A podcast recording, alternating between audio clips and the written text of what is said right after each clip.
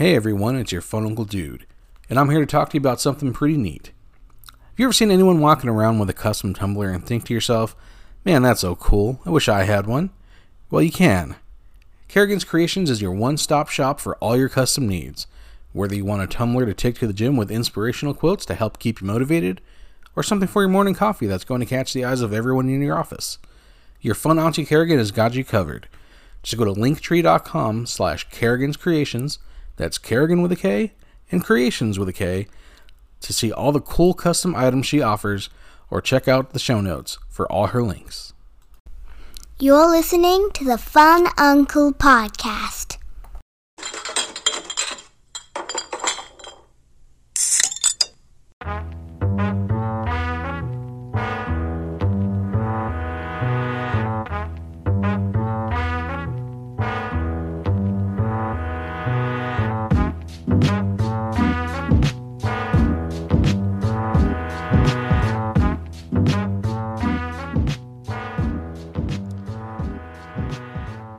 Welcome back. Episode 36 of the Fun Uncle Podcast. I'm your Fun Uncle Dude, joined today by your Fun Uncle Brandon. Just Brandon. This is one of the little two pieces. How many of these have we done? Do you know? The first uh, the first few were just us. Um, And then some Brian, and then other folks. yeah. Um, Brian's missed a couple. Uh, your Fun Uncle Brian isn't here today. He's working the Golden Knights game, which they are currently winning 3 to 1. Woo! Yeah, hockey, woo. um, but no, it'll probably be the Golden Knights and the Canadiens in the finals. Um, speaking of sports, uh, after this, um, we'll probably find a stream for Logan Paul uh, and Floyd Mayweather. I've already seen a couple clips. I saw Chad Johnson get knocked on his fucking get knocked down. He got knocked on his face, but he got knocked down, kind of stumbly, but seemed to recover okay. Um, it's cool to hear like Mauro calling the action. I love that man.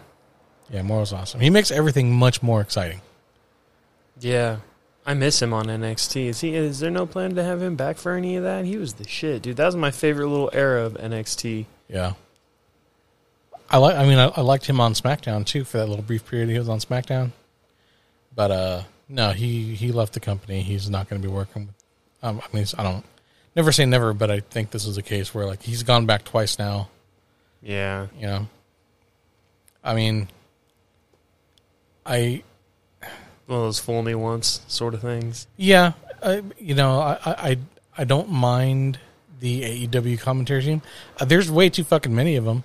Like a, a lot of times during the fucking show, there's like four fucking people up there. It's like why? Like I don't like Raw with three people. I certainly don't like fucking Jr. on commentary anymore. Tony's, you know, Tony's cool. I like Excalibur. Um, Excalibur and Taz are fucking awesome. Like when they're when it's just those two. Last time I watched a show, a super long time ago, I noticed uh, Jericho was up there a lot, and him and Excalibur was actually a ton of fun together. I thought that. Yeah, they have good chemistry. But can you imagine like a, like Excalibur and Mauro? Yeah, That'd be a great fucking team. I'd be super happy with that. It is sad hearing like Jr. It, it just feels like he don't like it no more. Like he doesn't even want to be there. Maybe I'm tripping, but and I feel like there's like slights towards the product. You know what I mean? Like he Oh, said, like sure. there's little like. There's well, I guess that makes sense if the fans want it to. You know, like Yeah. little shit like that where it's like, all right, well the old business rules don't mean shit. yeah, like you can tell. There's He puts his Cornette hat on for a little bit. there's there's plenty of times where you can tell like oh you're just doing this for the fucking paycheck. Like you don't even like this anymore. no. But it's like hey you know like they fucking they put you up in a fucking condo in fucking Jacksonville. You get to fucking chill on the beach, eat some fucking steak, watch your fucking Oklahoma Sooners on Saturdays. You know, why not? Yeah, I mean he can call shit in his sleep. Whether he does it well or not is one thing or another, but Yeah. he can he can get it done. I I think he's just I mean as sad as it sounds like I think he's just keeping himself busy ever since his wife died. Bro, it's the saddest fucking story ever. Bro. I was like, what? She went on like a Vespa ride and didn't come home? Like, can Yeah. you imagine that? Like like up the street. Bro. Like she almost made it home. Ugh. Such a bummer, man. Pretty Right? sad. And it's like you know, it like and it's a part of the fucking of the neighborhood that can't be avoided, so whenever he goes back home, like he drives by the fucking spot. Gross. Yeah. So like it it sucks, but like you can tell like he's just he's just on autopilot. But um yeah, like it'd be cool to have uh have more on AEW definitely would add to the product. Wasn't that what Mark Henry's going to be doing? Commentary and shit? Probably I mean maybe, They already got show doing it on the dark thing, right? Like every Yeah. now and then. but yeah. What do you what do you think about them signing old WWE guys? I don't fucking care about any of that, dude. Like when it gets into I don't know. I try to just think of the whole of the product. I try not to dive too much into like the politics and the in between the lines sort of shit. Like, you know, Brian, everybody like most most wrestling fans get into it at that level and they're like to me it's it, it's real similar to like politics where it's like if you just pick a camp and then you're just firing shots without even thinking about the other camp being viable. You know what I mean? Like Yeah. pick a side and then that's it. Then that conversation's not a ton of fun with you because you're just from one side. So I think that kind of stuff happens a lot when questions like what you mentioned, is like, oh, what do you think? It's like almost like rabble rousing type shit. Because you hear, you know, that was the whole thing that AEW is going to be this different thing, this new brand. They're going to get all these indie guys a shot and blah, blah, blah. And now they're getting all these old WWE guys. It's kind of like a little a little stab towards what the goal was in the first place. And then all the comparisons with WCW and then all that kind of shit gets going. It's like, all right, is it good for AEW? That's the end of it for me. You know what I mean? Like, Yeah. yeah, that- yeah, that- having Mark Henry around. Because, like I said, we've talked about it a ton, dude. That place not having like a fucking performance center the way NXT does to utilize the growth of talent like that, it's a big deal. So just to have guys like Mark Henry and Big Show walking around with the kind of, you know, the kind of brains they got for the business, they can definitely get information out to the people that need it. But okay, like realistically, what can a Paul White or a Mark Henry add to your company? Paul White, because he was such a big guy, young guy, he was like 24 years old when he was given the title in WCW. Yeah. Mark Henry came in as an Olympian with a fat fucking contract where most people fucking like resented him because of it. And he kind of just had to like for the first 10 years of his fucking run had to just navigate his way through the politics. Like it's not like he was a great in-ring performer um or great on the mic, you know, like yeah, like I understand like he was he's just a genuinely like good guy, like positive guy to to to have around like you know, he's the reason why Braun Strowman and Bianca Belair ended up in in WWE. Um, but besides like doing like a recruiting thing, like I don't see the benefit of having him there. Now, a guy like Christian, who can still go at his age, but also has the creative mind to add and help the young guys, and a guy like Andrade who just debuted, um, can actually come you know compete in the ring week in and week out to add to the product. Like those those are the type of signings Christian and Andrade so far that I've been like, okay, those make total sense. And I'll be interested to see like when Joe's 90 days comes up, Brian can uh Bryan Danielson can sign any fucking time he wants. Um Tommy End is fucking back, That'd be fun. Yeah. He's officially like back as Tommy End. He Yeah. the whole, huh? You They know, really fucked up with him. And I love Oh that my guy, God. man. He had. the biggest missed opportunity. I hate talking like that because anytime fans book shit, I'm just like, just pump the brakes, cool guy. Like, what are we talking? It's over that old Triple H thing. He's like, yeah, no, no, you booked that amazing. How's your territory doing? like, fucking show me. If I had Tommy End, he'd be fucking world champion. Well, I always have a. Uh, I always lean towards those guys with that like little supernatural, that boogeyman edge. You know, the Kane, Undertaker, and all that jazz. I love all that extra By the way, raspberries where it's at. for these truly joints. Yeah, I'm drinking the we're about some truly iced teas. The strawberry was really good. Lemon was eh, and I just popped open a raspberry. Very good. Raspberry tea. Um, Tommy End back in AEW. Well, yeah, I mean, where else? At least there's a place now. yeah, that's, Remember, that's I was thinking about when this whole thing went down and everyone was doing like GoFundmes for like uh, independent wrestlers, and I remember Braun got in some shit 'cause he was like, "Oh, all this fucking crying, fucking figure it out." Da da da da da. It's like, ooh, he's got to eat a little bit of that shit now. Oh yeah, like You people know were giving mean? him shit. Like I, I- mean, I was gonna you say, shouldn't give somebody who up- lost their job shit, but like I get, you know, I get it. Oh, I totally expected it. Once you told me that they released him, I was like, ooh, people are going to bring up that he was a dick last year about that. Well, I mean, it's not that I don't agree with him, but it's like, ah, there's better ways. There's- And you know, a lot of people are saying he was a, a, a it was more of a of a contract casualty with him. He was making a guaranteed 1.2 million. You know, yeah, So it's not a talent thing; it's a fucking dollars thing. Yeah, and a lot of people are saying like you know has, yep, um, they're trying to get rid of these contracts because they're getting ready for a, a sale, and so what like, what do you what do you think about that? Like a like them actually going potentially, I should say, because it's not like you know they've come out and said yeah, you know like we're for sale. Although they have in the past saying like you know Vince is always I like couple listen to fucking in the deals. last several years, or like there's little whisperings about when ESPN first started their streaming. Yeah. People were like, "Oh, they're gonna buy WWE." I've, yeah, there's there's been I don't know about legit like offers or anything, but there's definitely been talks, and you see it reflected in the stock market. You see how it reflects their stock price. If they're cleaning up, and there has been talk, because what is it? It's like fifty five bucks right now. That shit's been like hundred dollars before and it's happened on the cuff. Like those kind of big jumps happened right before the deal with Fox. So Yeah. if they're cleaning up to package another big deal like that, where they make billions of dollars, like that SP, that stock price can go from fifty five to sixty five overnight, and that's a dude you with a, with options, especially with stock. If you just brought, buy straight shares, that's a good day. But if you have options and that money's compounded like that, like I always try to keep my ear to the business end of it because I do have a little bit of like stock shit going on. So I, it's nice to get into something you really like actually care about.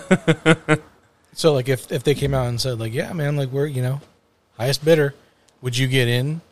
Just well, for I, I would know, get like I- yeah. I would get like a three month uh, option and just ride because there'll always be a pop on any news whether it's legit or not. If there's something that kind of like you know leaks, there'll be a nice little thump and then sell that option. When it drops down, buy another one. You know, just while these talks are going on, ride that channel.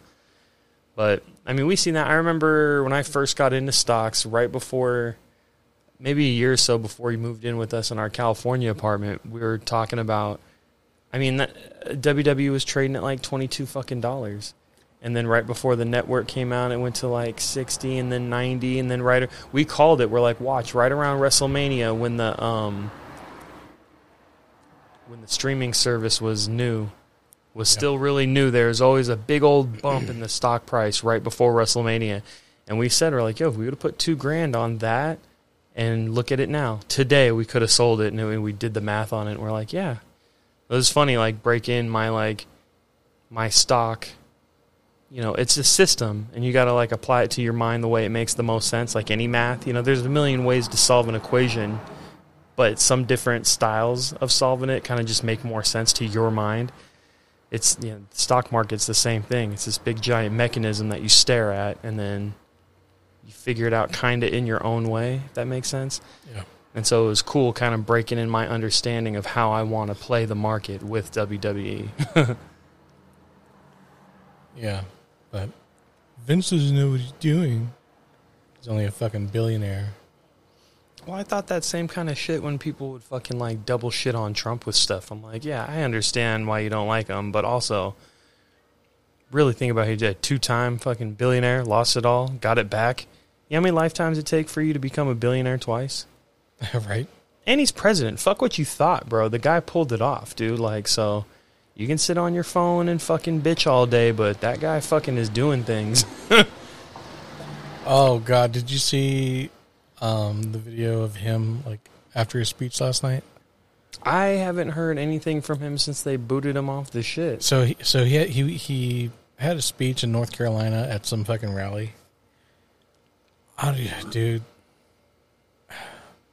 First of all, he, he wasn't. I think there, I think there might be something wrong. He didn't. He wasn't making a lot of sense, He's fucking old, man. and he had his fucking pants on backwards. No, because everybody's like, "Where's the fucking zipper?" And like they were oddly wrinkled, like at the at the fucking at the knees. Like that should be what the back of your fucking leg looks like, you know? he took them off on the plane and put them on backwards. yeah, and it's Fuck like, me. what the fuck? I don't know. Like,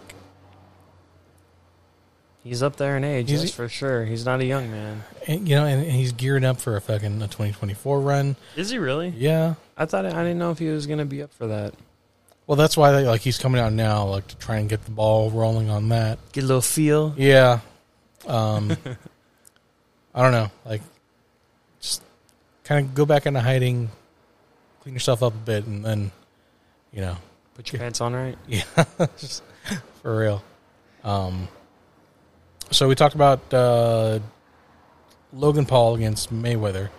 Uh, it just came out last week that Jake Paul is going to fight former UFC is it middleweight champion, Welterweight. welterweight champion Tyron Woodley. Well, it sounds like the Paul brothers about to get their ass kicked these next couple months, Right? man. I don't know how Logan pulled that off, getting a deal with fucking Mayweather like that. That's bananas. Um, and fucking Tyron Woodley's not Ben fucking Askren, No. dog. Like that's a different kind of fucking animal for sure. Think about like if if you're an MMA fan out there, think of who and how Tyron beat to get that belt. Robbie fucking Lawler. Yeah, there's not a lot of people who can take that fucking right hand on the noggin and just kind of like walk it off. Definitely not no YouTube kid. I know everyone says he's ultra dedicated. Yeah. He's ultra talented. He's taking Even- it serious. It's like that's still you're talking about a fucking like a UFC like world champion and a striking one cuz Yeah. I mean that's that's the big difference here. Huge difference. If you're just a uh, like an uber casual fan and you think, well, dog, I mean, he knocked out Ben Askren. It's like Ben was a fucking wrestler, dog. Like that guy wasn't about. Demian Maia boxed him up, and Demian Maia Yeah. is like a fucking jujitsu guy. Like it wasn't really. His hands aren't nothing to fucking write home about. So it's crazy when people try to like dump Tyron into that, saying, well, you know, he's done it before. It's like, yeah, not really though. Tyron Woodley fucking murders people.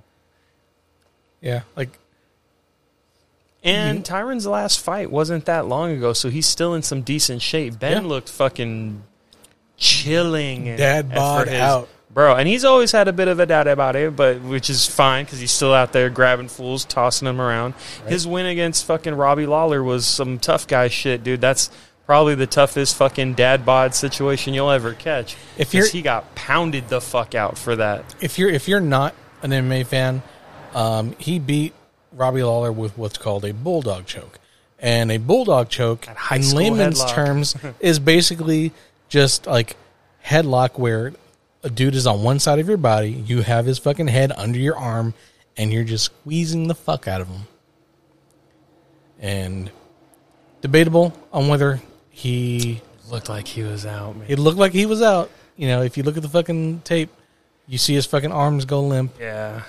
But uh either way, to have a fucking dude like Ben Askren fucking get you in his grip, like that's that's pretty much a wrap. Yeah, that was his bread and butter. So Yeah. when you see him get clipped in a boxing match, it's like, well, this wasn't really his thing. Yeah. Tyron Woodley, on the other hand, has a gang of W's on account of fucking blasting people. And but you know what? It, it is a different kind of like stand up that he has. He doesn't have like a fucking George St. Pierre, Nick Diaz fucking like boxing stand up style. Like he has a real like wrestling centric stand up where it's really just explosive. So I'm not, you know, I feel like even adjusted to boxing, he's got a good chance at this because his cardio is probably going to be fine. He still Yeah. probably hits like a Mack truck. You just got to straighten it out a little bit and get that get that space down.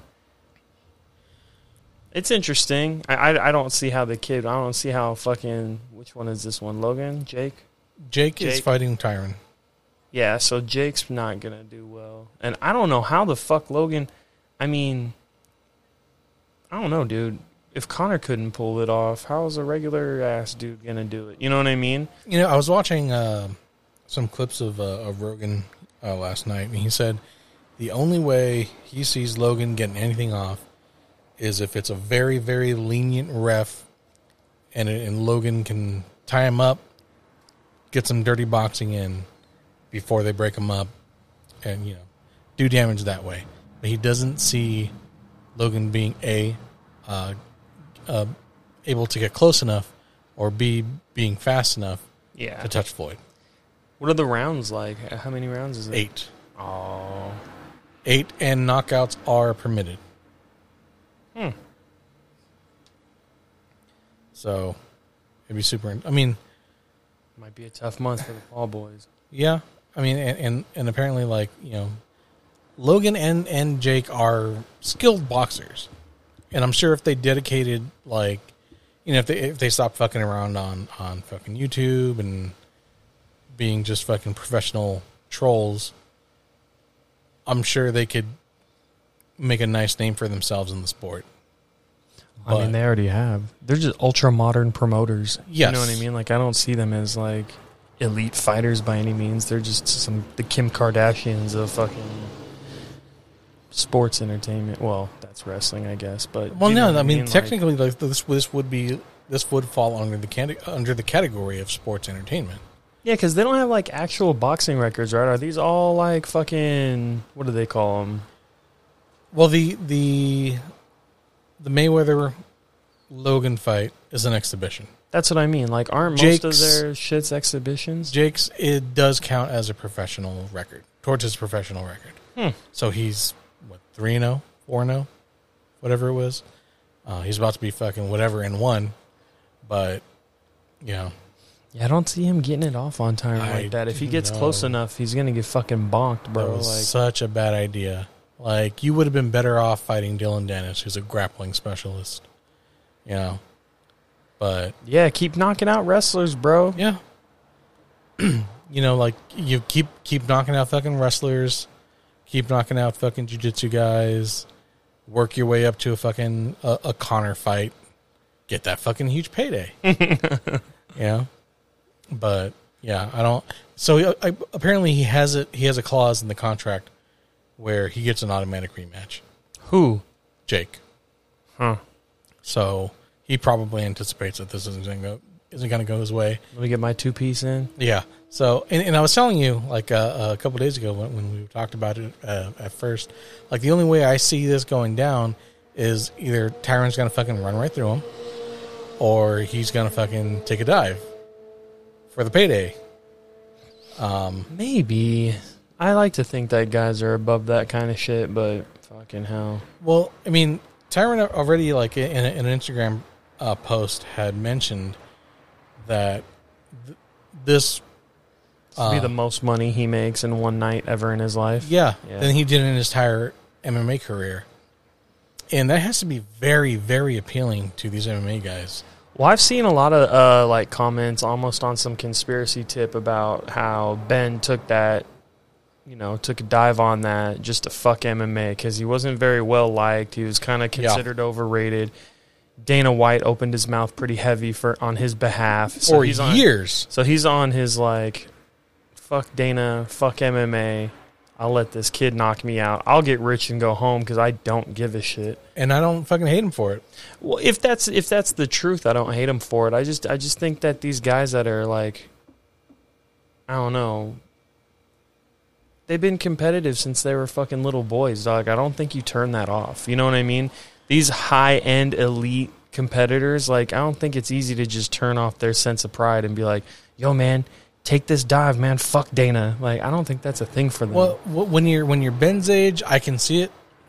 You know, because like, what more do you have to prove? Like, do you have to go back to fucking Japan? Like, do you have to go back to fucking Thailand? Do you have to go back to one and just fucking dominate? You know, being be a, a fucking, uh, just a super fucking elite wrestler again at, at your age? Like, you don't really have to do that. Like you've made it to the UFC, you won your fucking debut against a fucking top ranked fighter, and and you still didn't get the fucking uh, um, love and respect that you deserve. Like you know, especially in the in the minds of like of of, of the, the the the real like the hardcore fans. Yeah. You know, like like fuck all these like people who just started following MMA because of Conor and like you know whatnot. You know, like like people who have been uh, down with MMA since like before the UFC recognize Ben's talent and can see like you know like yeah man go go get that fucking bag like fucking cash that check I think it's it's yeah, it's more of like a, just an age. It's an age thing where there's just such a great percentage of your your mind starts to relax. You know what I mean when it comes to that like competitive. I just mentioned how I don't think that kind of competitive stuff turns off. So I don't see him like intentionally taking a dive. I lean more towards a lesser version of that where he just really didn't try because he's like, fuck it, if I get knocked out, I still made a gang of money. Yep. So I don't think he's like over there conspiring, fucking taking meetings, talking about what moment in the second round should I eat this shit. I think he just mostly came in like, dude, I'm fucking, I'm fine. I'm fine. Dude, I'll get knocked out and I'll Did take you watch this the check fight? and not care. because it's not like he was like you know throwing hands a lot Shit, yeah. And Um, it seemed a little early too, man. He it looks like he just caught. I think he didn't take the power of the kid serious. He got caught with that big one, and then got up like, "Oh shit, all right, let's do this." And then the ref was like, "No, we're not doing anything." It did look a little early when I watched it. did, yeah. I was like, "He's up. He's fine. Yeah. What the fuck is going on here, dude? Let the guy." yeah because you it." even see like the like you know when the ref like He's shakes inching like, towards the like- fucking. He, bends inching towards him. He's like, "Yo, let's. All right, you know like when, when a guy isn't down for the count and gets up and you, you have like the referee like grab him by the wrist and kind of like shake Yeah. him to see if like he's if Taps he's like the there gloves together. you know um like he seemed fine Yeah, it So- seemed early to me. Like that's what I said. I don't think there was any sort of conspiracy towards him like eating shit on purpose or taking a dive. I just think he came in like willingly unprepared, not really fucking, you know, motivated to get in there. yeah Caught one early and was like, "Oh shit, this is real." and then before he knew it, the ref was calling it off. And then even after that, he's probably still like, "Ah, whatever." yeah ah, it's like okay that's the fucking last time i'm gonna be in a Ah, ring yeah. like fuck it sorry. i'll go back to fucking coaching college kids I think of that kind of stuff all the time when I think of like one hit wonders, any sort of artistry where someone has like commercial success for just a season and then they're done. Everyone kind of like I don't know, puts their nose up to that kind of stuff and it's like, "Bro, I'm such a I've been such a regular I'm fucking old now and I've had just regular jobs, regular this. If you gave me a big old chunk of money for some art I made one time that I'm interested, you know, I have passion for the art, but would you be a one hit wonder? That's fucking fine with me, dude. Right. Like as long as you hear my one song on the radio like four times a day i don't fucking care I don't care. I used to joke with that when I used to write a lot more than I do now. Boo. I uh, I used to think all the time. I was like, it only takes one book, dude. You just need to do this once. Yeah. You know what I mean? Like, y- you're not gonna write one book ever and then get famous from it. You know, keep writing, keep doing better, keep finding out what your path and your style is gonna be. But all it takes is one fu- one of these little fucking books, dude, can make. all you need is that one time where you can call yourself a new york times bestseller That's it. And then you're done forever. I don't know. I just have this this this lower middle class ideal where it's like I don't think in America it's that hard to lock that in. You know what I mean? Yeah. Like we were talking to our buddy Mike about that kind of stuff and in my fucking super just minimalist style in general like I would be done. You know what I mean? If I like Yeah. if I had that kind of cash already, I'd be like, okay, so I put it in these kind of funds, I put it in here. You move around enough money correctly, smart, you know, intelligently. You don't really have to do anything. If you, you know, if you're only living, if your bills are fucking twelve hundred dollars a month, and you can make that on fucking dividends spread out over the calendar year, it's like, I live like that. You know what I mean? So, I always think about like art in that weird little super anti-artist way, just super, uh, super money driven, where it's like it only takes one, bro, one little project, and you're fucking good forever. So with a guy like Tyron, he's in such a fucking interesting position because he's in the he's in the spot that every MMA fan wants him to be in. Like he's the guy that can shut Jake Paul up, There's no Right. shutting a kid like that up, though. and he hasn't signed anywhere since, since being released from his contract. So he, if he runs through Jake Paul, stands to make Bellator a lot of fucking money wherever he fucking goes. Because now, now you know, fucking uh, company fucking X can be like, we just signed the guy that fucking knocked out Jake Paul. For a guy who's so like, in my estimation, I don't know him personally or anything, just watching his career closely, Tyron Woodley is a pretty like fragile individual mentally. You know what I mean? Kinda Oh, yeah, like how for Vitor sure. Belfort was. Like, Yeah. just kind of uh, eh, kind of fragile mentally. Um, and I think that it, It's like in the first fucking minute, like if shit's not going your way. if yeah, if I'm not beating the shit out of this guy in the next two minutes, dude, I'm I'm gonna give up slowly but surely. Um, but I see this being like, I think you're right. Where if he fucking blasts through this guy, confidence through the roof, people are interested again. He starts getting those juices flowing. He f- he lands a fucking two year one FC contract. Fucking starts clipping people over there, dude. I could see him pulling some Robbie uh, Lawler shit and coming back. back. to fucking the UFC for another Yeah. little runny run. well, he doesn't look like shit. It's just No. those welterweights are fucking animals, bro. And it's like, sorry, now good luck with that group. this fucking new generation of welterweights are no Have joke. fucking fun, bro. They can grapple their ass off. They're super dynamic. They got crazy hands. Good fucking luck with that, dude. It, it's Gilbert Burns, fucking, Oh my God. bro. Kamaru, and Kamaru figuring out, fi- figuring his fucking hands out is scary. Yeah, good luck with that, bro. Like that that whole that whole scene is fucking beat. Maybe he fucking gets confident and goes up to middleweight, dude, and tries to fucking put it on someone else, man. Well, that is especially like at, at an older because like Tyron's like in his like late thirties. yeah. Like and, Those guys usually move up a weight Yeah. class. They're over it. because they're like fuck cutting weight. Like I'll just fucking walk, you know, fight at what I Yeah, walk around at. shit. You know, but uh, yeah, it'd, it'd be interesting to see what what happens and like where his career goes from here. I mean, fuck, like you know, like Dana White hates Jake Paul so much, he might fucking give Tyron a fucking like a little five five fight contract. you know, like right out into the fucking sunset, and you know, with the biggest fucking MMA company in the world. But um, we'll see. What else? What else is going on? I don't know. I don't pay attention to anything. I've worked. My job got fucking hard, man. Like, Your job got hard. well, not hard. It's just, uh, it, you know, I got the little entry level customer service joint when I first started because you know that's how that's how it goes. Get Yeah. in where you fit in, bro, and then just climb that ladder. Well, the ladder's been going well, but I kind of miss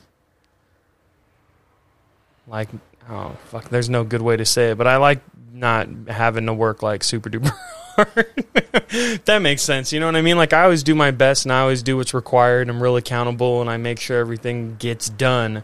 But now everything that needs to get done has just tripled. So it's like, oh, like being really, really good at my job wasn't that hard Yeah. that long ago. Now it's like, all right, you still want to be like that fucking that guy? You want to be a fucking beast at this?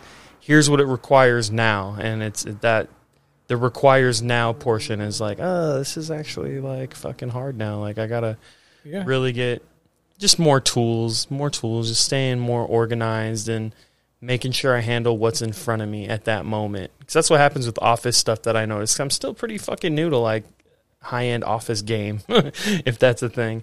The uh, just finding out that's probably the biggest one right now is do what's in front of you now because when different kind of responsibilities pack up you try to organize them and multitask of course but sometimes when you get too kind of when you're stacking the deck against yourself it's easy for shit to fall through the cracks you know what i mean Yeah. and so I found it better for me to just what's in front of you, what's the task here?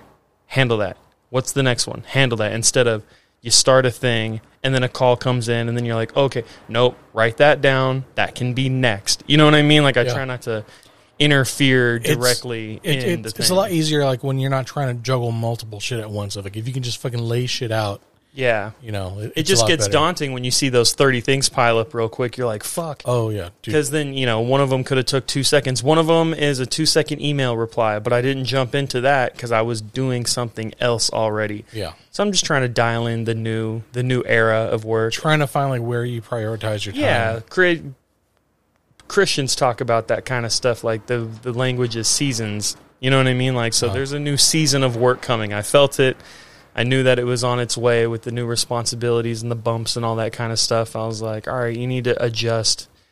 You need to calibrate your day because the old way of doing things, it's not it's not gonna keep you a top performer any longer. Yeah, and you're you're you're similar to me. Like, um, I'm I'm the type of like person where, and I think I've I think I've talked about this before. Like, I don't I'm not content with just being a fucking spoke on the wheel. I want to be a cog in the engine.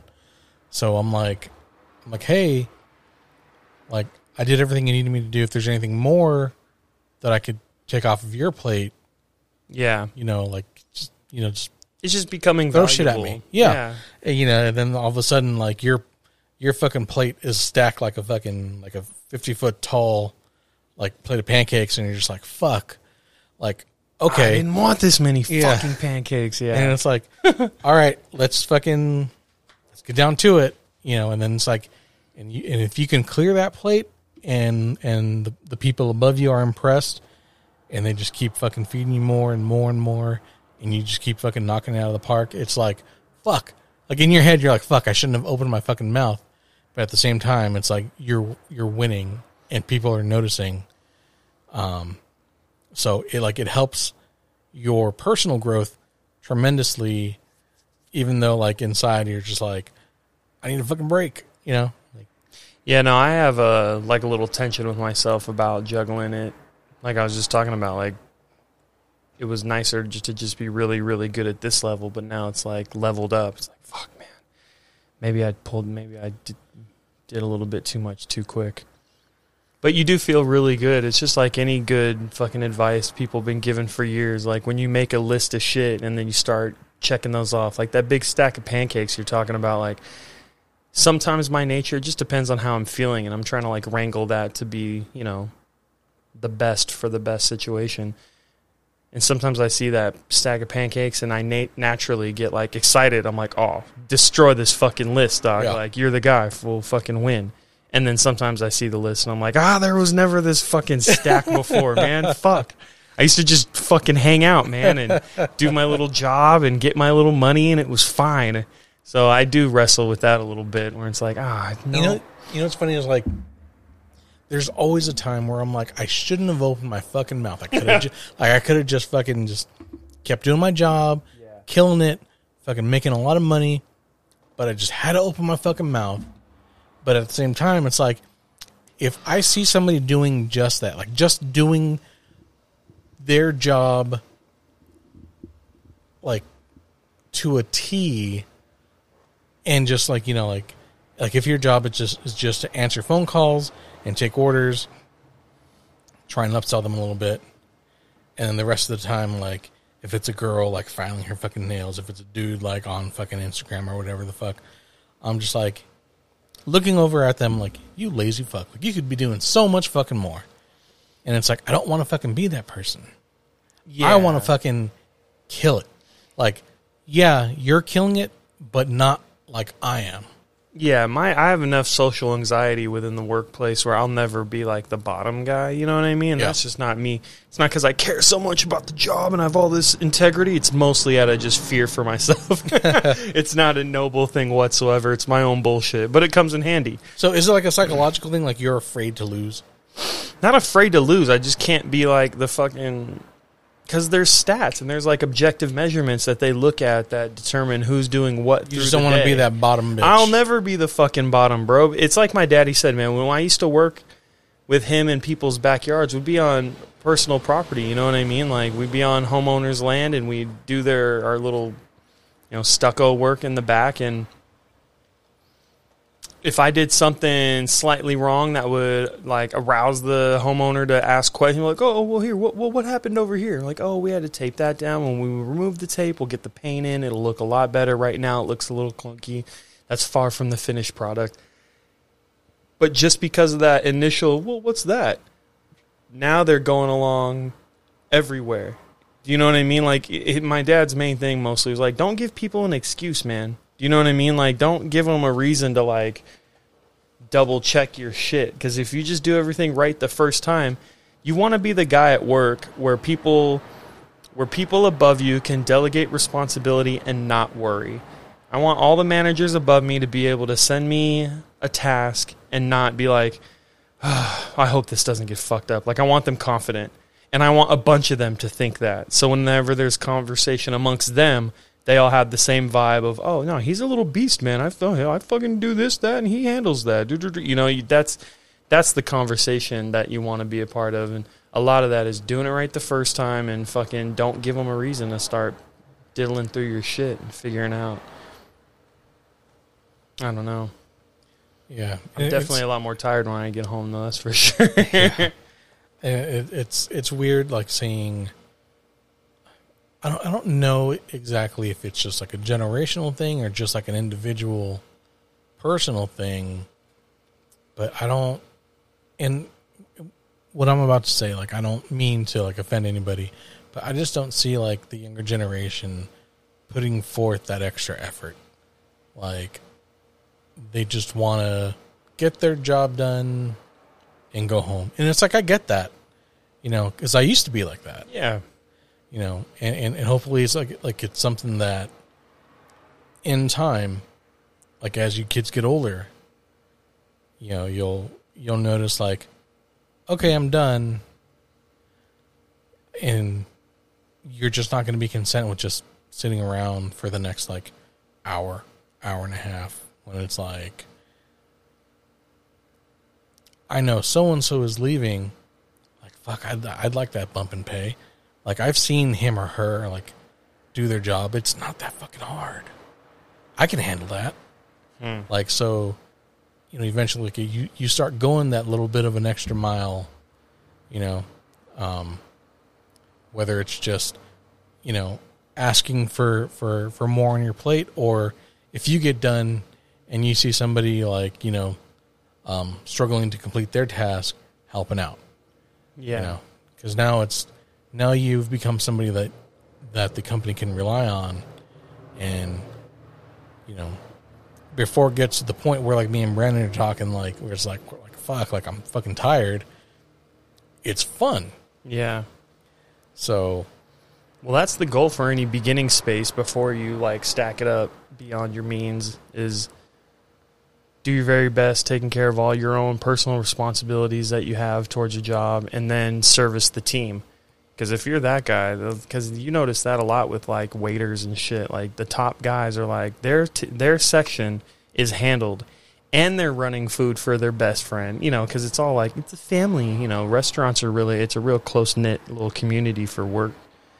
And you see like the top people and i noticed that hyper productive people in the restaurants have the same kind of habits, and it looks it looks the same in the office where they have all their shit handled and they're going from desk to desk. Like, oh, did you did you call me? You needed help for you had a supply order in Atlanta. You couldn't figure out the sales order thing. Like, you know what I mean? Like they're servicing their team and all of their responsibilities personally, individually, are getting taken care of as well.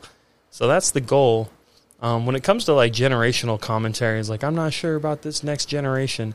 I never get too concerned, overly concerned with that kind of talk when it's subject matter that I've heard generationally for generations. Do you know what I mean? Because yeah. it's always old folks like these fucking kids. And it's like, well, is there a steady decline this whole time? Because I've been hearing that for fucking three generations that this next generation watches too much TV, plays too many video games. Now these guys, there's too much, too much social media time, too much screen time. It's like that's the same shit that you were giving kids in the fucking '80s about playing too many video games when that was a real concern that kids weren't they weren't going outside and it's the same beef to me.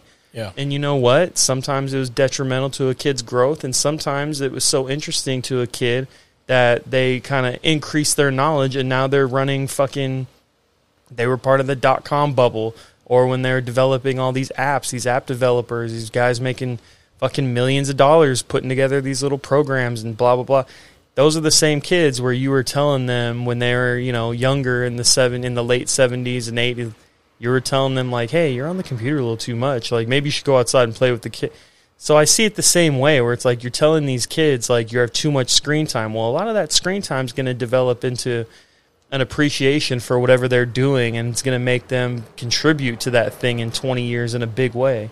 And it also might make them a lazy fuck because you know physical activity eludes them, and anything hard is going to be a huge obstacle, and then they're going to have to struggle with that their whole life, which is an issue. So, do you see what I'm saying? Yeah. Like, there's always going to be both sides to that, and so when I hear that, I'm always just like, well, that's a thing that's never going away.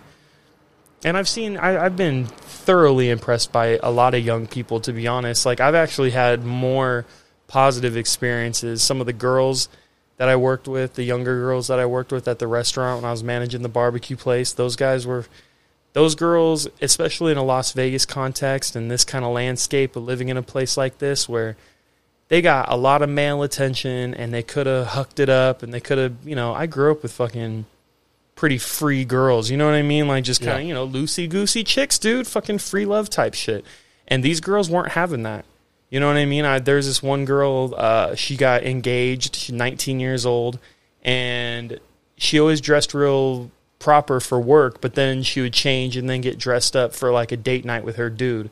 And she was absolutely stunning. And we noticed that she like toned down like the flair, so to speak, of her fashion. You know, she's a real fashionable girl. And there was a lot less skin. You know what I mean? She was she was just a lot more like conservative in how she dressed. And her response: "This girl's 19, grew up in Vegas." Which I, I can't I can't explain that. I, I, can't get into that more about how odd this is for this attitude. But this girl, we were giving her shit, and her dude's name is my, uh, my name as well. And she was like, I, "You know, I just don't want to dress like that." And ever since I got engaged, like this is Brandon's now. I, I don't want to. This isn't for anybody else. This is for him. Talking about like her body and whatnot. Yeah. And I was like, God damn, that is a far cry from the 19 year olds I fucking knew when I was a kid, dude. Like to be that kind of like That's badass. Good for her. and that's what I mean. And there's a couple of those. There's a couple little 19 year old girls that were just, I mean, beautiful. You know what I mean? Like gorgeous, and a lot of dudes doing dude shit towards them. And the girls never gave them an inch, never placated the bullshit, never got, you know what I mean? Like, he's coming back after my shift because I've seen that before too in young people where it's like that guy's coming back. Can I clock out? They clock out and they jump in the back of a truck with some fucking dude that they just met 47 minutes ago. They just served him a steak. Exactly, dude. Like you see that shit across the board. But I've seen these younger girls that were like just complete opposite.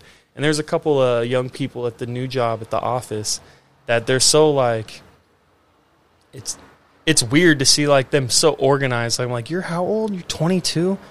Fuck, do you know? I I was not doing this when I was 22. Like, just seeing how people get their shit together at Yeah. such a younger age without divvying up so much time to partying and friends and because you can do all that stuff too but to prioritize like the real world shit that keeps your life moving forward i wasn't great at that so when i see young people doing that so well like not succumbing to the pressures of the strip and all the shit that comes with vegas and friends and you know just all the bullshit it's like when i see people juggle that really well at a young age i'm always like dude you're fucking winning you know what i mean Yeah. like because I think me and Liz are doing fine, and we Oh, for sure. did not give a fuck about nothing until we were like 26.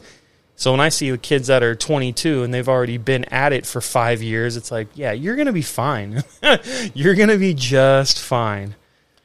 Yeah. I And you get see, excited for young folks. I, they don't bother me at all. I also don't live in Southern California where I all these crazy young people stories seem to come from. Yeah. you know what I mean. It's Like, just a different thing. we've we've both worked in management. Like, I've gotten a lot of like uh, um, the younger crowd. Like, how do I get more hours? Blah blah blah. You know that that kind of thing. Don't be content with just doing the bare minimum. You know, Gotta like get become valuable. get yourself noticed. yeah, You know, like if a shift opens up, take that fucking shift. You know, like if somebody calls out and you get a call like, "Hey, man," like, or or "Hey, you know, so and so, um, can you work blah blah blah shift?" They called out this and that. Even if you have like, you know, if you if if you were gonna go, you know, go get your nails done, if you were gonna go buy a new fucking pair of jeans or whatever the fuck, be like, yeah, you know, I can, I can do that because you can get your nails done another day. You can buy a fucking new pair of jeans or boots or whatever the fuck another day. But if you're trying to fucking It's prior- prioritizing an event. Yeah. Like, here's the things I want to do, but here's a thing that just came up on the radar that will increase. I'll get some money for it. It'll raise my status a little bit amongst the jobs, and I chose that versus getting nails or going to the game or whatever the fuck. Like, because like if you start to get noticed and you start to get more hours, guess what? Now you can get your nails and your hair done. Now you can buy fucking. Now you can buy boots. Now you can buy jeans. Now you can buy new shirts. Yeah. Mm, I, think. I think of it as just like investing in myself. You know what I Exactly. mean? Like, take on a ton of responsibility, eat all that shit, and then it kind of goes into a thing I keep in mind all the time because a lot of offices and a lot of like service systems, there's so many systems. You know what I mean? There's so many Yeah. systems involved and these different sequences and these protocols and these different ways to do stuff. And when you're kind of new to the game, you have this kind of like third party perspective and you look at something that's been in motion for, you know, 10, 20 years and I want to raise my hand and be like, why is it done this way? Wouldn't it be better this way? But that's kind of like a shitty attitude. If you're a young person just walking in the door, that's a real odd space to kind of navigate. That's a slippery slope. That's some thin ice because you can come across as like hard to work with or like, ah, he's a fucking pain in the ass. I just, so I struggle with a bit of that where I keep in mind an old quote that I swear I attribute it to my dad because I just think it sounds better when you make quotes towards old people. But it's something I actually fucking say all the time that I thought of just for myself is don't do what you think. Do what you're told. Just do what you're told. You see something, you think you know the right way, you think you know everything, just slow down.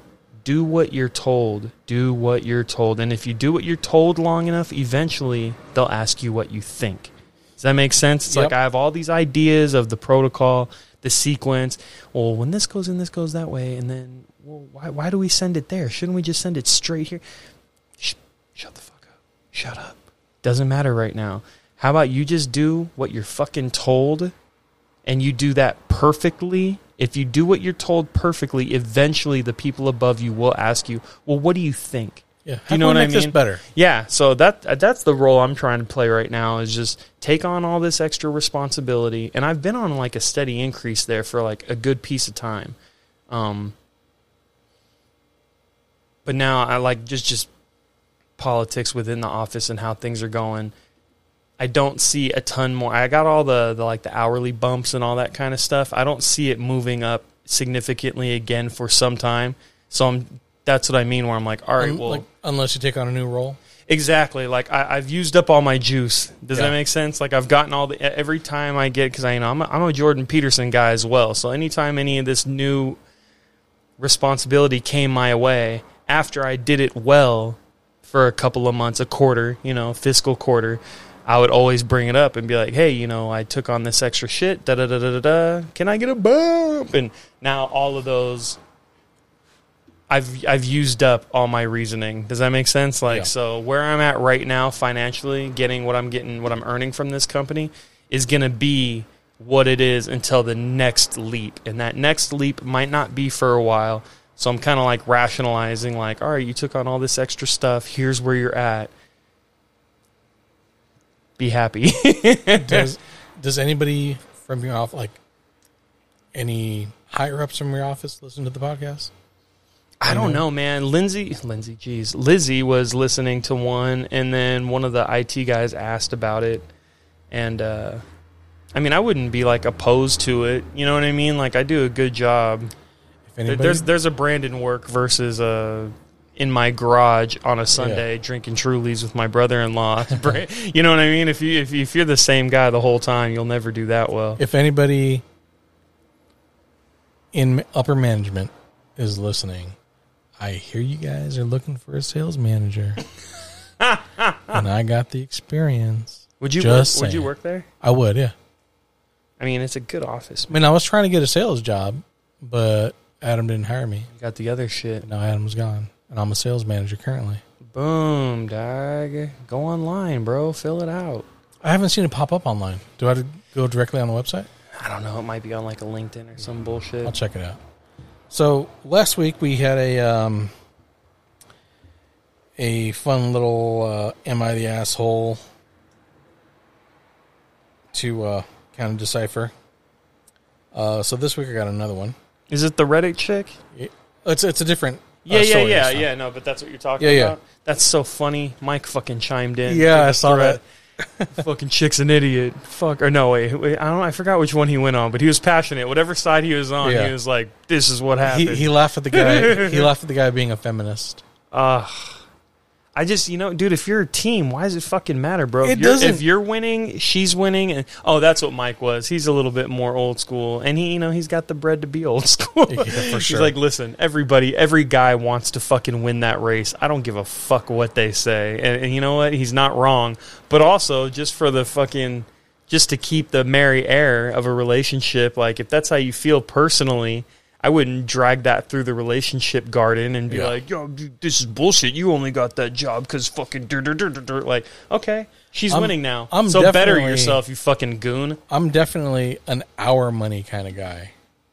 Like, I, I don't mind if like if if, That's the that, if a that- girl that's makes more than back me. from fucking like straight feminism, dude. You can't have your cake and eat it too. Yeah. So this third wave that's talking about they want to do this, they want to do this, they want to do this. It's like that's fine, but you also can't get weird if you start making more money than him because isn't that kind of like the paradigm you're trying to break apart? Like that's exactly and, and that's that's another thing that's hilarious about it. If you look at young couples, if you look at income and you look at the kind of information that comes through about our country, young chicks out of college make more money than dudes that are straight out. Of it just you girls make, and that's what I never understood when it came up to uh, when chicks in business were talking about how they weren't making any money and it's it's an unfair playing field. Guys automatically make more money.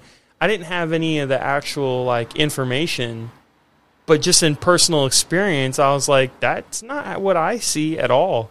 I know, I know a girl, a gang of girls who work in offices that make a shit ton of fucking money. I know a gang of guys that work in offices or work in, in like admin type shit, and they don't Yeah. make as much. The girls make way more than them. So to me, when I first heard that beef, I was like, I don't, I don't. That's not. It wasn't my experience.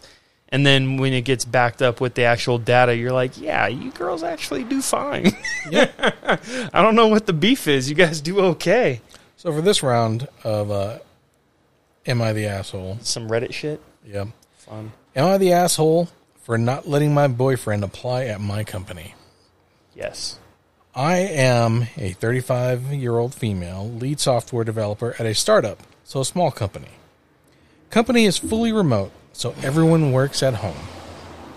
I live with my 36 year old male boyfriend slash long term partner. He is fully employed and not unhappy in his current job. Mm. We own the house that we live in. God, they're killing it. Yeah. My company recently opened a position for Scrum Master, and my boyfriend wanted to apply. He's heard me talking about the company, and he believes it will be successful, as do I. He suggested he apply for the job, and I asked him not to. I have several reasons for this. Number one, the relationship between Scrum Master and lead developer is a tight one and can sometimes be tense, and I'm not comfortable having him in that position. So let him know before he fucking applies. Be like, listen, I'm gonna be the one being a bitch, bro. Are you Yeah. okay with me being a bitch? Like, and you know, maybe he is. If if if if that's the hierarchy of the job, yeah, honey, of course I'll be fine with that because that's your position. I don't know. I don't know. Go she, ahead. She Sorry. goes on, I believe he would use his personal relationship with me as leverage that any other Scrum Master would not be able to.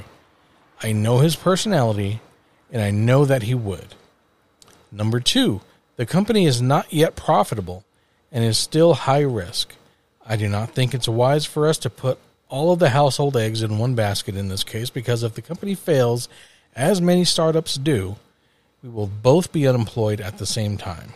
I'd be a lot more comfortable if that was her one and only reason. Exactly. If that was the only reason, I think that'd be a lot more telling than how she started with, you know, the relational stuff versus, you know, the actual objective finance. Like, yo, man, if this place goes to shit, we're both fucked. Like, you have a good job. Yeah, that he doesn't hate. That should be all she has to say and be like, you know what, honey, I'm not. This place can go up in flames tomorrow, and you got a nice job. You're happy there, like. And the guy a- should be like, you know what? You're fucking Yeah, right. th- that's a great point, sweetheart. Number three, I really don't need someone in my household making comments like, why are you going to the gym when you have this 13 point ticket to finish? Again, I know his personality, and I know this is something he would do. I thought this conversation was over weeks ago, and then the other day I mentioned that I had referred a friend of mine for another position in the company, and he got really angry that I would refer another friend and not let him apply. None of my above reasoning applies to my friend who lives in another state. It's been a few days and he's still angry with me. He said I should let him apply. I said he should respect that this is a boundary I'm not willing to compromise. Am I the asshole? I feel like she has a pretty fucking low opinion of her boyfriend. It kind of she, sounds she gives way, like yeah. she gives like off this scenario and then goes, and he would because I know his personality. It's like, well, So- that guy sucks a little. Yeah, if you if your boyfriend's that much of a fucking douchebag, why are you with him? Yeah, I like the second reason. That actually fucking made a ton of sense, and it wasn't relational. When you're leaning a bunch of other stuff, like that's a little clunky to me. You know, and then to mention to your boyfriend like, "Oh yeah, I referred my fucking homie." It's like your yeah, of course he's gonna be like, "What the yeah, fuck?" I was like, well, you're begging for fucking a little twisted eyebrow for that. Like, of course he's gonna look up and be like, dude, hey, what the fuck? Not man? not only that, but it, it it sounds to me like he's respected her wishes and has not applied Yeah, because he's he said like, well, "Why would you, why would you refer your friend and not let me apply?" Like, I'm so Yeah. pessimistic about these sort of things as well. Like when I hear her list, I always feel like there's a secret number four, and she's like, also, Brad from HR likes to fuck me on Wednesdays, Right. so I can't let that get caught. You know what I mean? Like I really do. Like I have a low opinion of people in general. So I always think there's something extra. And you know If- what? That's something I learned in fucking jail, bro. Like when you first got in there and everyone's telling their story, I didn't do nothing, dog. I did this, this would do and it's all a bunch of I never did shit. I'm wrongfully accused. I shouldn't even be in here. By the fucking second week of being locked in these rooms with these guys, other details start emerging from the story, and all of a sudden it's not so much like innocence versus fuck, I got caught. You know what I mean? It's like, yeah, I didn't even dog. I, I just left the house. Okay, and then three days later, it's like, so I knocked her on her ass and I left the house. It's like, yeah, well, it's, you, it's like you- okay, so that's why the yeah, police were yeah. after you you. didn't mention that you choke slammed her through the fucking sliding glass door, dog. Like, do you know what I mean? So, I, that's just that's just my human. That's how I feel about humans in general. There's always more to it than the initial storytelling. Yeah. So I'm sure there's a four or five and a six on this list that we just don't know about. Because if she just came at it with that second point, that's reasonable. Yeah, This is a startup. and I just want to say, go to shit. you know, like like ladies and guys, because this applies to both of you. If you have a quote work husband or a work wife, and you're dating or engaged or married to somebody, you're you're a shitty person.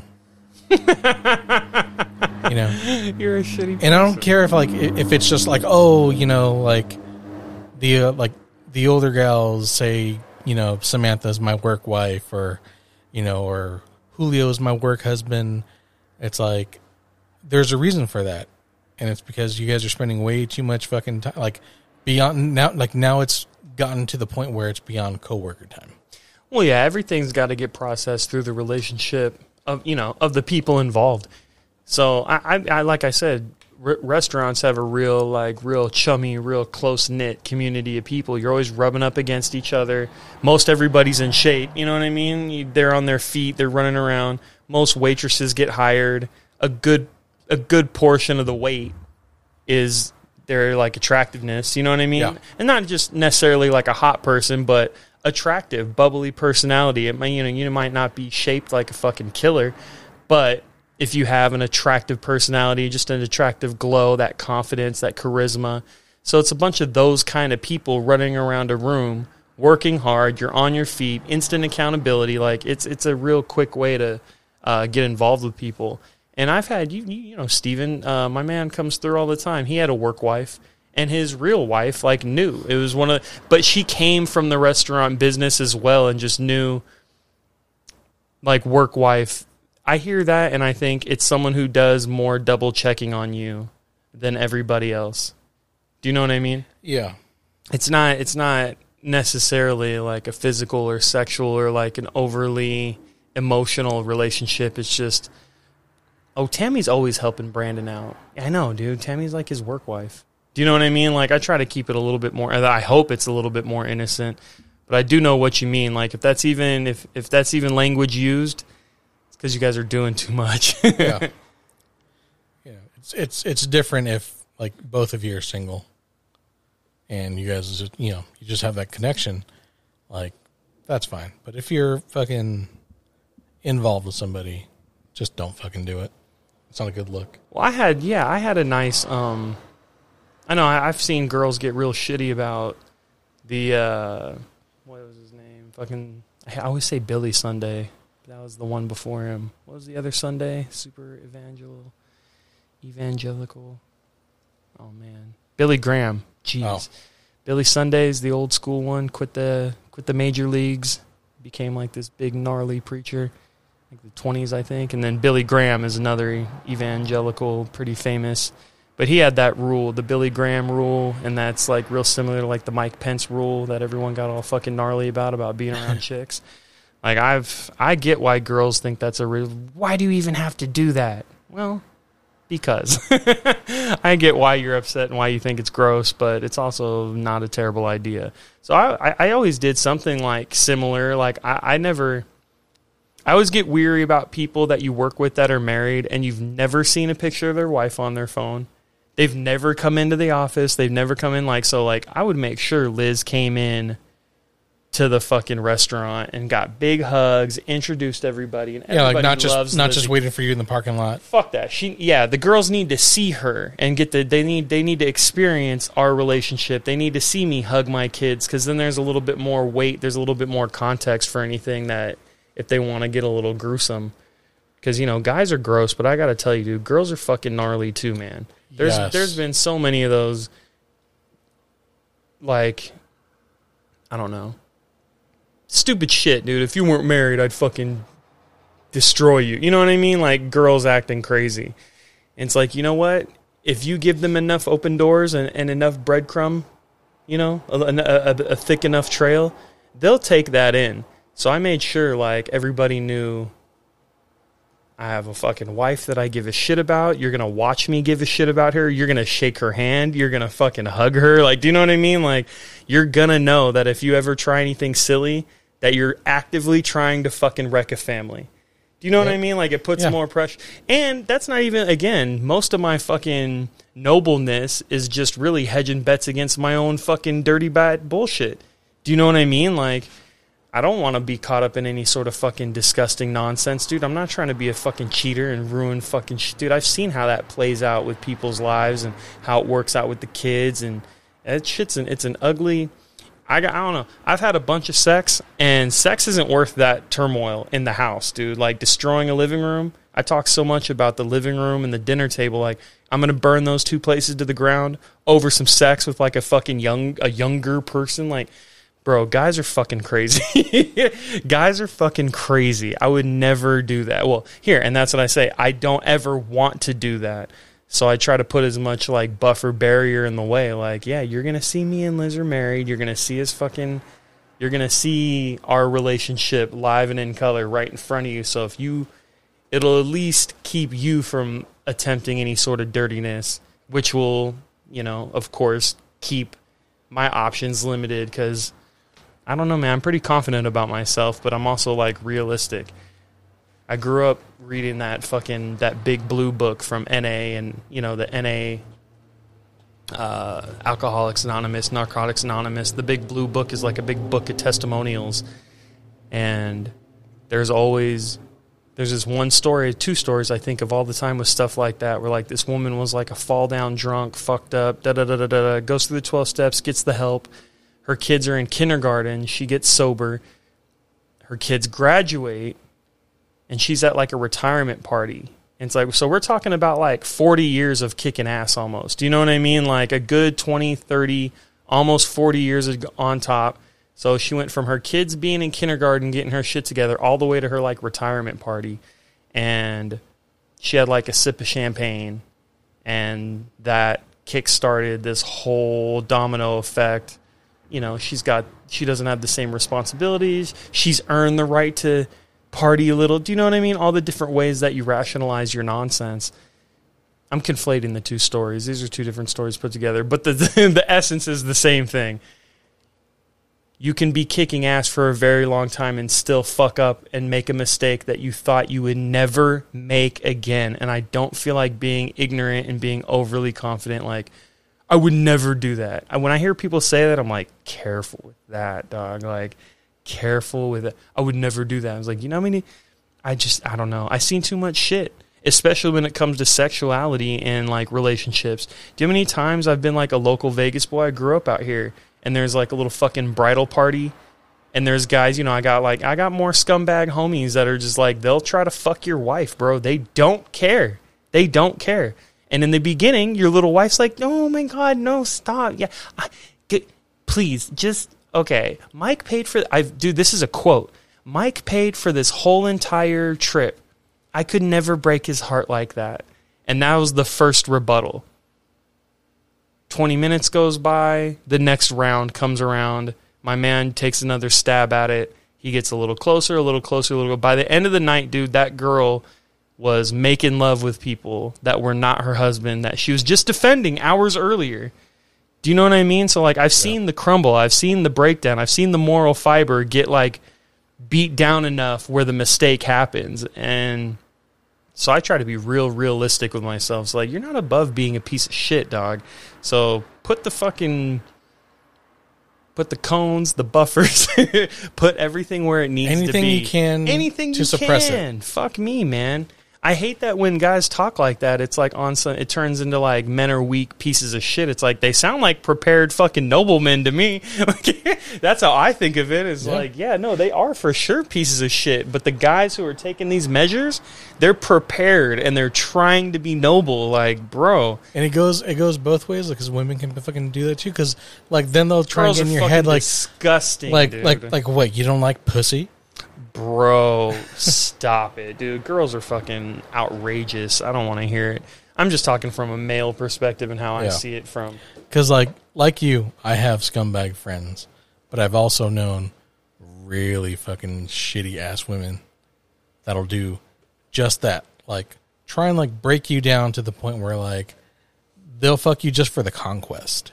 Just just because like at Yeah, I've first seen the at first you destroyed them. flipped male and female. So the same kind denied. Of, yeah, yeah, no, I got you. The, the, the same kind of things that you would look at a guy for and be like, "What a piece of shit." It's like you can flip that and put that. You can put all those same piece of shit attributes on top of female form, and it looks a little bit of different in real life, but it's essentially the same predatorial, the same kind of fucking Oh yeah.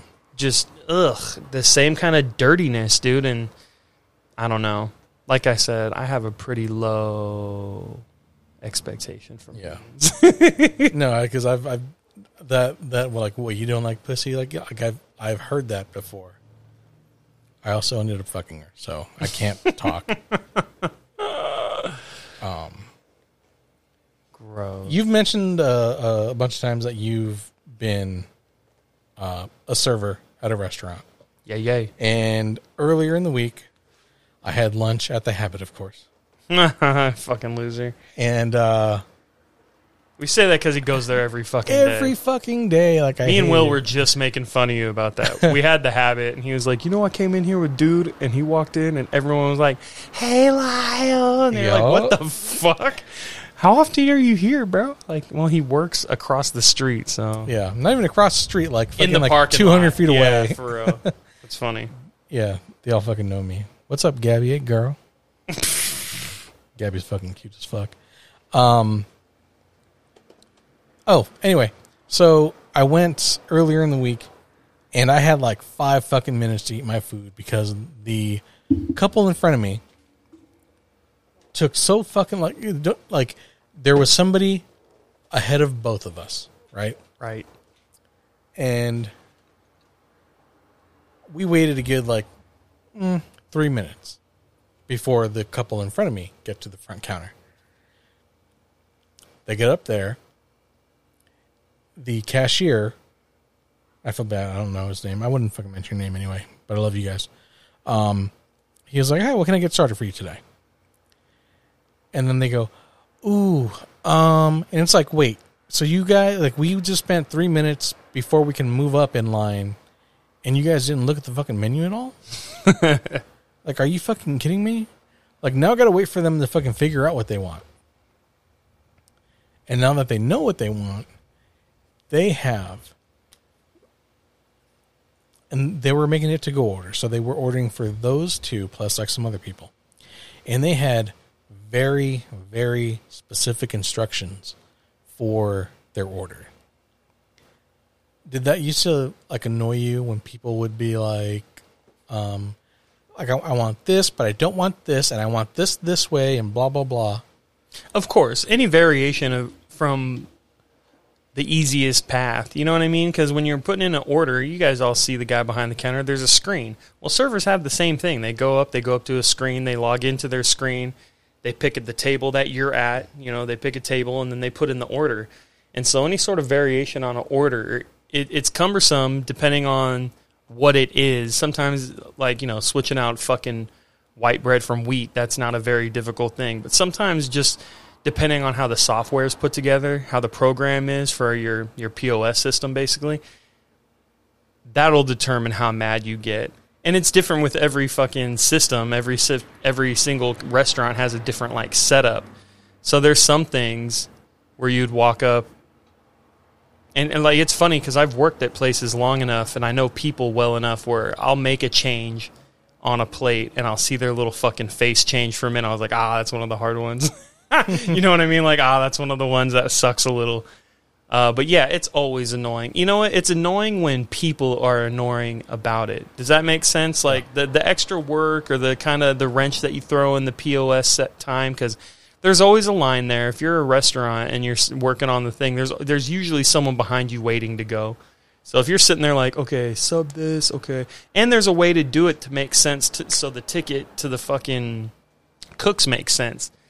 You know what I mean? Like there's Yeah. a language that you got to kind of speak, and if you're new there, and it's like maybe it's a sub on uh, something on the ticket that you aren't that you haven't done before, you want to make sure it gets to the back properly. So to assure that, you grab like the expediter, you know, on all the Gordon Ramsay. That's where he plays that window uh-huh. where he it's the last line of defense. He looks at all the food before it goes out. So you put in your weird little fucking order, you grab the expedite, and all, all the while you're holding up the line. So the people behind you are like, "Oh fuck you, man!" Like, so it just kind of depends. It's never a good thing, but again, the extra work isn't as annoying as someone who's annoying about their changes. That shit's fucking frustrating. Do you have like in your mind like do you remember like a nightmare order? I remember a guy that was like dreadfully pushy and really, really, really trying. Not not trying, but I guess. Fuck man, everything he wanted the table moved over like two inches, and I'm so fucking chill, dude. If I order fucking chicken fried steak, and you bring me fucking chicken fingers, I'll just go ah, and then eat it. I don't. It takes a lot for me to get like fired up. Where's your manager? Write this off the ticket. Like I'm just not that guy in general. So when people come in and they talk about move the table over fucking four inches, can you turn the air down to 72? Can you do that? When when there's just little tiny little things where it's like, dude, you're gonna be in here for an hour, dog. Like, what the fuck? So I guess you can see it on my face because when people get like, in my estimation, silly like that, I, I guess I smile or I fucking laugh or something. But I've been called out on that where people have been real specific and I kind of giggle and they're like, is this fucking funny? I'm like, kinda. You just wanted me to move this table fucking two inches that way. Like, yes, that's a little funny. I'm not mean or like an asshole, but like, that's funny to me. Um, no, you know what, dude? I, I gotta tell you, when I was a server, I fucking drank a lot, so I don't like remember like a ton of stuff, like individual things like that. If you want to, um, I mean, dude, my sister's been a server for fucking ever now, dude. That's like legit been like her main job out here since she was a kid. Dude, I've been trying to get Lindsay on the podcast for 36 weeks now. She's so fucking funny, bro. I don't know why she wouldn't. We just, you know what? We kind of got to just drown her in a bunch of fucking booze real quick. I'm serious, dude. Like a super drunk Lindsay Jane would be fucking hilarious. Just talking about server stuff. Yeah, we can get her all hype on fucking server stories. She's probably got a million. Yeah. I mean, I got a bunch of fun like waiting ones, like just personal ones, like. pff, Ugh. I, yeah, like I want to have like a like a server um focused episode. I want to get Neely back and have like I want to get some fucking like How sweet is stories. that woman? Yeah, dude, she's fucking the best, man. I would definitely want to get her back on here and just get more, more about her and Kevin doing their stuff, and then stuff about the hospital. Yeah, I had a, after they left, I was like, "There's so many cool things that we can do with them on the show." Oh yeah, But server stuff is funny, especially out here, because when you serve in Vegas, especially if you're on the strip, like you're talking to people from all over the world, man. It's not like a regular serving job where you're talking to the same 90 people that come in every three months. Like, and you know what's funny is I, I think when when people think about like a restaurant in Vegas, if you're not like if you don't come here often, I think a lot of people auto- automatically think like, oh, buffet. yeah, it used to be like that, even worse for sure. Oh, really? Yeah, man. I mean, I guess you know, I you live here, so you don't really know like what the trends are because you're just kind of right in the middle of it. Yeah. But I do remember when I was a kid, like always hearing about like Las Vegas buffets. Like that was always like a big deal. Every casino had a buffet. It was the shit. I love those things, man. um, I've only been to one, and The whole world shut down when you moved out here, man. yeah. Um, Sneaking into buffets when you're a kid, just going in the outdoor. it was a a couple years ago when when uh, me and Carlo were out here. Remember when that earthquake happened? Here? Yeah, when you guys lived in uh, off of Nellis. Oof, Sunset Cove. Yeah. Um, I think we went. Me, Lizzie, Jovi, and Carla went to the buffet at Sam's Town, and it was fucking good. um, but yeah, like I'm glad like shit's starting to open up because I didn't have, like, like you mentioned, like I like I moved here and shit like almost immediately like shit.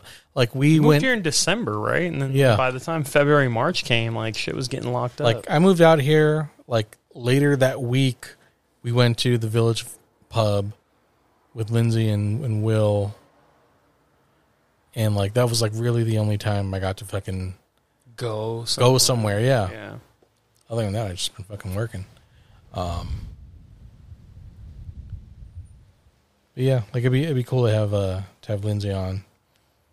I like to hear her serving stuff, dude, because she's a fucking moron. like she's so good at like telling stories because like she's she's a bit of an like I think I think that's why like her and I get along so well because like we're both kind of assholes. That's funny. Um, but yeah, like her story is fucking great. Her stories are great. Like when she tells them. Um, dude, are we gonna try to fucking go to SummerSlam like for real? I don't know. I thought about that, and I was like, I don't want to cut a check for the kids to go to Disneyland so young because they won't remember it, but it's going to be the same amount of money. And then I'm like, well, is this just me being selfish because I want to go to SummerSlam? like, probably, definitely. Well, okay, like when I was when me and Jovi were young, like we went to Disneyland for Lizzie's birthday. yeah, I heard none of you guys remember any of it. Don't that. remember yeah, anything. I, I kind of remember Splash Mountain, yeah. and I remember um, the fucking animatronic pirates, but that's it. Yeah. See here, SummerSlam is local. So, you know, it's just like I don't know, a Disneyland trip to me, ugh, I'm such a frugal fucking goon. It's not that I don't like fun or like I'm a killjoy guy by any means. It's just I it's hard for me to rationalize those kind of purchases for like an up and cut. What, what I just started one of the conversations about us paying attention to our career and being like financially responsible for the first time in our like mid 20s. So we have like a decade and a half of like catch up time to get into a space where most people would be comfortable with their two young kids and da da da da. So I'm focused on that. So throwing away like five grand on a California trip that like they're not going to remember, I just, oof, it's tough for me to be like, yeah, yeah, pull the trigger on that. Yeah, Do you know what I mean? Like I just Sorry. Like Bobby might remember like bits and pieces. yeah. He like definitely is not gonna fucking remember. yeah, man, fuck all He'll be fucking man. like thirteen and be like, "We went to Disneyland." Yeah, I'm not doing that. Like, yeah, it cost a gang of money when me and your mom didn't have shit. Why did we do that? I'm still a douchebag about our wedding, and that was like the best fucking. That was the sickest. They did so good. One of the most beautiful. But I still look at the price tag of that and be like, damn, man, what the fuck were we thinking? I still I still think about that beef stroganoff. It was so good. Bro, literally the best night of my life, for sure. Everyone put together the night. It was so beautiful, and it really didn't cost much. Like, it was watched such a, those such a beautiful venue too. Dude, we fucking killed it, man. It was it was after I've seen the girls, Liz's little ride or die fucking club. These chicks that I absolutely adore, but just can't stop making fun of. These chicks have put together some of the most dopest little fucking birthday parties, weddings, baby showers, like all the shit that comes, you know, whatever kind of party planning that's available out there. After knowing these chicks for a decade, we've gone through all of them. Like I said, birthdays, weddings, all that.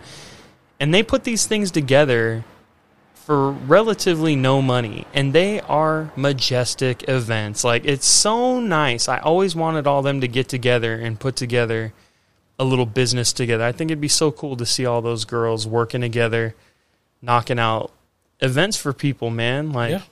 I swear, dude, if you saw we paid just under 10 grand for our thing, and like a lot of people that are in like the wedding world would look at that and be like, oh, that's bare minimum. If you saw our wedding, you'd be like, there's no fucking way this was only 10. It's like, yeah, dude, these girls are creative. They stretch that dollar and they're artistic and very, very, very disciplined. You know what I mean? Like, Yeah. I think I think it would have been cool to see the girls get together and just do party planning. Yo, you give us thirty grand, we'll put together a wedding you would shit your pants over. We'll show you a hundred thousand dollar wedding. Do you know what I mean? Like I really think they have. especially especially like a, like a Sherelle or Carla, Oh my! God. Where it's like if like if, if you need something done, they'll be like, "I'll fucking find a way to They're get that yeah, shit done." they are no joke, man. Those chicks, I mean, dude, it's not just because they're like my wife's best friend. Because because I've heard that go to hell too, man. I've talked to some boys who are just like, I fucking hate my wife's friends. I'm like, that sounds horrible, Right? that sounds shitty. Like I absolutely adore those women, man. Like they're Carla makes me laugh like a real life laugh. Do you know what I mean? Like not just like a placating bullshit. You know, you're with Yeah. you're at a dinner, at a fucking brunch, or at a barbecue, and like some people are like kind of funny, and you just kind of have that like social laugh. Like she makes Brandon laugh. Do you know what I mean? Like she's a funny girl. Fucking all those chicks, man. Carla, fucking Cheryl. Me and Susie Q don't even get along super well. We got in a fucking little beef at one of the barbecues. I still am like in awe of her little timeline. Her little boy, everything I've heard about her fucking kid from Liz, who absolutely adores him. Like that everybody's little journey, seeing all those girls. Susie Q they're- QAnon. Yeah. those broads are the shit. It's a bummer. I wish I saw them more. Fucking Vegas. There was a point in time where like I, where I would ask like Jovi or Lizzie, be like, "Tell me where she strips." She's gorgeous, dude. She got a little bad little body. Dude, like there was a, a one time where, um, Where does your friend strap? yeah, like where, uh, Fucking scumbag. See, Um, girls, this is what I'm talking about. yeah. Talking about his sister's bestie. so the, there was one time where Lizzie and Jovi threw a Halloween party, and she showed up in a Little Red Riding out, outfit, and I was like, "Ooh, who is that?" They're like, "That's Susie," and I was like, "What?" Like, because like she was wearing like a hood and everything, so you couldn't really, Yeah. you know. I was like, "Damn." I was like, She's I need, bad, dude. I need to know where she works. She has a boyfriend. I don't give a fuck. Like, Well, bro, I'm, I'm a paying customer. Going from the pole, her art stuff to teaching, like it's fucking, it's badass, man. That's that's a badass chick. We didn't agree on much in our conversation, but just the things I know about her, like, wow, dude, you deserve a high five and a hug everywhere you go. Good for you. The um, Crystal, that chick's one of my fucking. The balls on her, man. This chick packed up all her shit and put it in a fucking towaway trailer and left their house and now they live like on the road selling properties and like do you know what I mean just like Yeah. that call to adventure they're they're not shy about calls to adventure which makes me so happy. You know what I mean? Like they're they're all very like courageous, confident women. Very So- lucky. Yeah. Shout out to the RODB bitches. And I say that in the most like loving way possible. Uh, the best thing ever when we first got associated with that because Liz would come over to me and Edgar shared a studio in fucking L.A. and Liz would come over all the time when we were just kind of like seeing each other. And she was over really late and she got a text and she was like, "I gotta go," like on some like emergency shit. And I was like, "Is everything okay?" And she's like, "RODB." I was like, "What the fuck are you talking about?" And she's like. It, I got a call from the RODB. I have to go. Like it was on some like It's like fucking the fucking FBI. Batman phone. Exactly, bro. I was like, what is fucking happening right now? I saw the signal go up. Yeah, and she says, listen, if anyone from the RODB calls, no questions asked, you have to get your. I was like, it's three in the goddamn morning. She's like, she needs us. And I was like, I'm fucking impressed with your guys' dedication to each other. and then ROD, you know, it's ride or die, bitches. Yep. How fucking stupid is that? God, I hate them for that. But my man Edgar said that he was like, RODB. Talking about the really old drunk bitches. Which are. made me laugh because I mean they used to party like fucking psychos. Now they have fucking glass of wine and they're ready for bed. right? I just want to let my, all my friends know, all my close friends, like if you text me at three in the morning, I'll get back to you around nine. Bro, no one even tries to call me a fucking th- three. Stop it! Now Right. you're talking crazy. Well, Brian, It's like a fucking doesn't Brian give a text. Fuck yeah, Brian that's doesn't. that's care. when I put my fucking phone on silent, or I'll just straight up tell him like I'm trying to fucking sleep. Brian doesn't give a fuck, man. Right? Hey guys, did you see this on Instagram? Like, no, it's three a.m. Like brother. no, I didn't see it because I was sleeping. ah, Cooney for the win. Yeah, like he like texted us like uh, like all that the story about like his uh his dad's job at the skeevers or whatever, Yeah, and he was like, "Oh, did you read it?" I was like, "No," because I was asleep. sleeping, bro. That would be interesting to get. I I just like to I, any excuse to interact with the Cooney family makes me happy. Kevin and Neely, fucking Brian, Jim, fucking Cat, any of them, dude. Like they're that family's always like loomed large. You heard like how Mike talked about it when he was here as well. Like they've always been like a template style family Yeah, even when it didn't go like super well, like without getting too into it, and hope you know I've been doing some drinking, so hopefully I don't want to fucking offend anybody, but they were like his parents were together when we were kids, and then they got separated, and they weren't together for a while, and now they like live together again. Well, you, know men- what I you mentioned Like- before, like, um,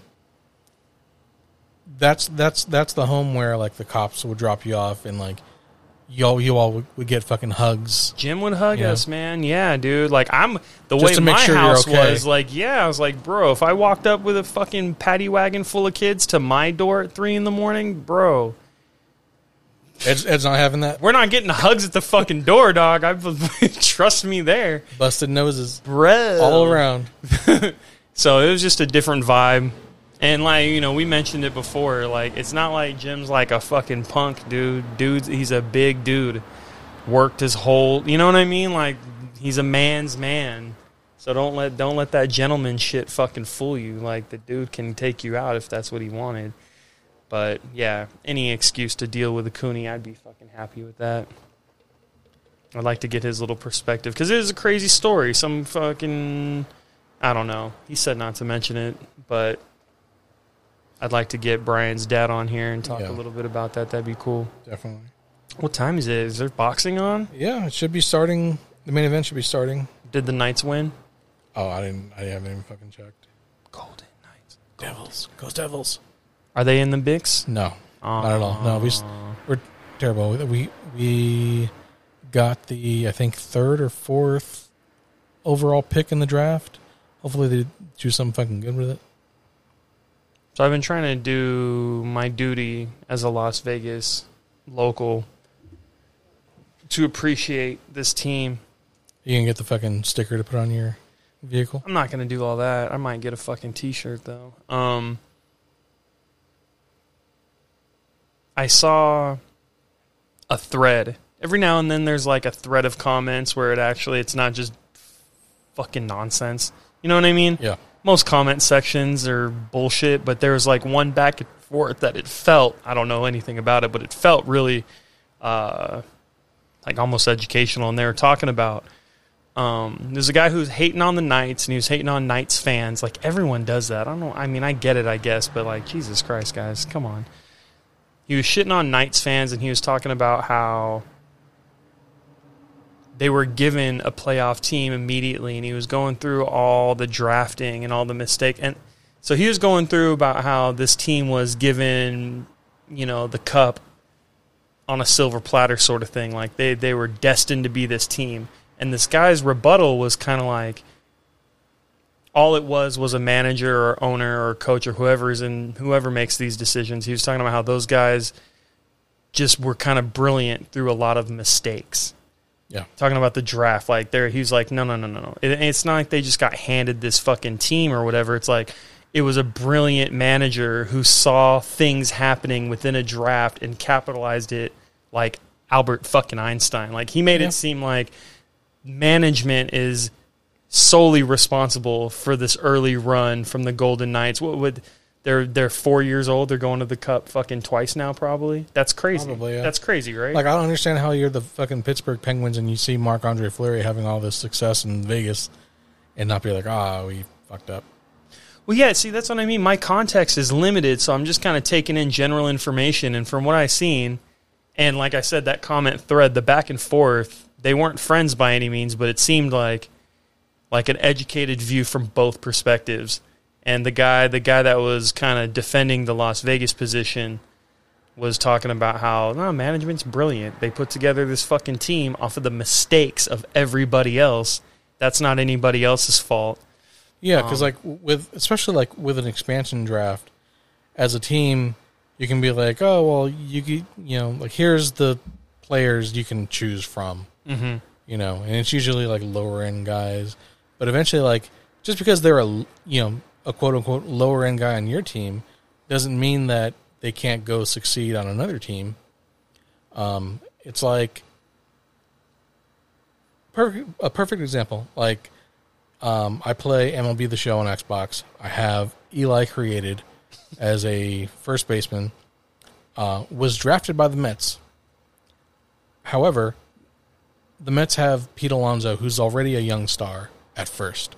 So there was, you know, uh, no nowhere for him to go. Like they asked me if I wanted to change positions, and I was like, nope, I want to be a first baseman. They let you go. So they traded me. Yeah, because that, that's what happens. Like if you have that spot filled already, like what do you need another fucking person for that spot? Like you're good. And that's that's that's kind of how kind of how uh, most of that team came about, like that cup team. And for the most part, like it's it stayed together. So Five fucking one. five one, game over. Game over. Nice. So they're going back to the fucking Colorado, all evened up. Yeah, That's fun. two Good. two. It'll be fun. You know, like yeah, like I I I shit on Golden Knights hockey just because it's brand new out here. Like none of you fucking know what the fuck you're watching. But the more success that the Knights have, the more you will watch, so you'll get it. I get that, but I also seen fans like Will's buddy, who's played hockey his whole life, and he's a huge Golden Knight fan. So it's not like if you're a Golden Knights fan, you don't know about hockey. It's like, well, that's not true. But there's a bunch of like, but that comes with every fucking city. How many fucking kids just wear their city's fucking shit because it's their city shit and they don't know anything about the game or the history of the team. They they couldn't name five positions on the contemporary on the team today. They couldn't name any of the roster. That's Well, in every city. Why does Vegas get extra shit for that? I don't get it. It's kind of like being Sounds like jealousy. Yeah. It's kind of like being like a younger kid and you grew up in Seattle where you used to have the Sonics, but now you have nothing. And then like your parents move out to LA and it's like, oh, now I have the fucking Lakers and the Clippers around. Like, yeah, let me get in on this. You know, it's like y'all didn't have hockey. Now you do. You know, like I'm, I'm actually, you know, like that's, that's one thing that I do admire about the city is like, you know, besides This Um, fucking city in the desert got a hockey team, and it didn't. It didn't automatically get like second rated down to shit. Like yeah, I mean, I'm sure the success had a lot to do with it. We mentioned how the how they how the team stepped up for that shooting was a big deal, but like the the the team is pretty it's- beloved out yeah, here, man. I mean, it's pretty beloved. It's it's not a new concept. Like when Arizona got the Coyotes, they even brought in fucking Wayne Gretzky to be the coach, and and and they had like mild success. Hmm. Nothing like what the Golden Knights have seen in their first fucking four years of existence. Yeah, yeah, so it's cool. I love new folks getting excited about Yeah. shit. Like, like my hate is all in good fun. Like I want more people to watch and learn about hockey. It is a fascinating. It's one of the funnest sports to watch. That's for damn sure. Yeah. By a lot. Go Devils. Um, that'll do it. We'll go see where the. Ooh, see if the, the Paul fight boy is. can figure it out. Yep. No fucking way. No, absolutely not. if anything crazy happens, we might just pop back in. All right. But uh, we'll catch you guys next time. Appreciate you guys. Have a good one. See ya.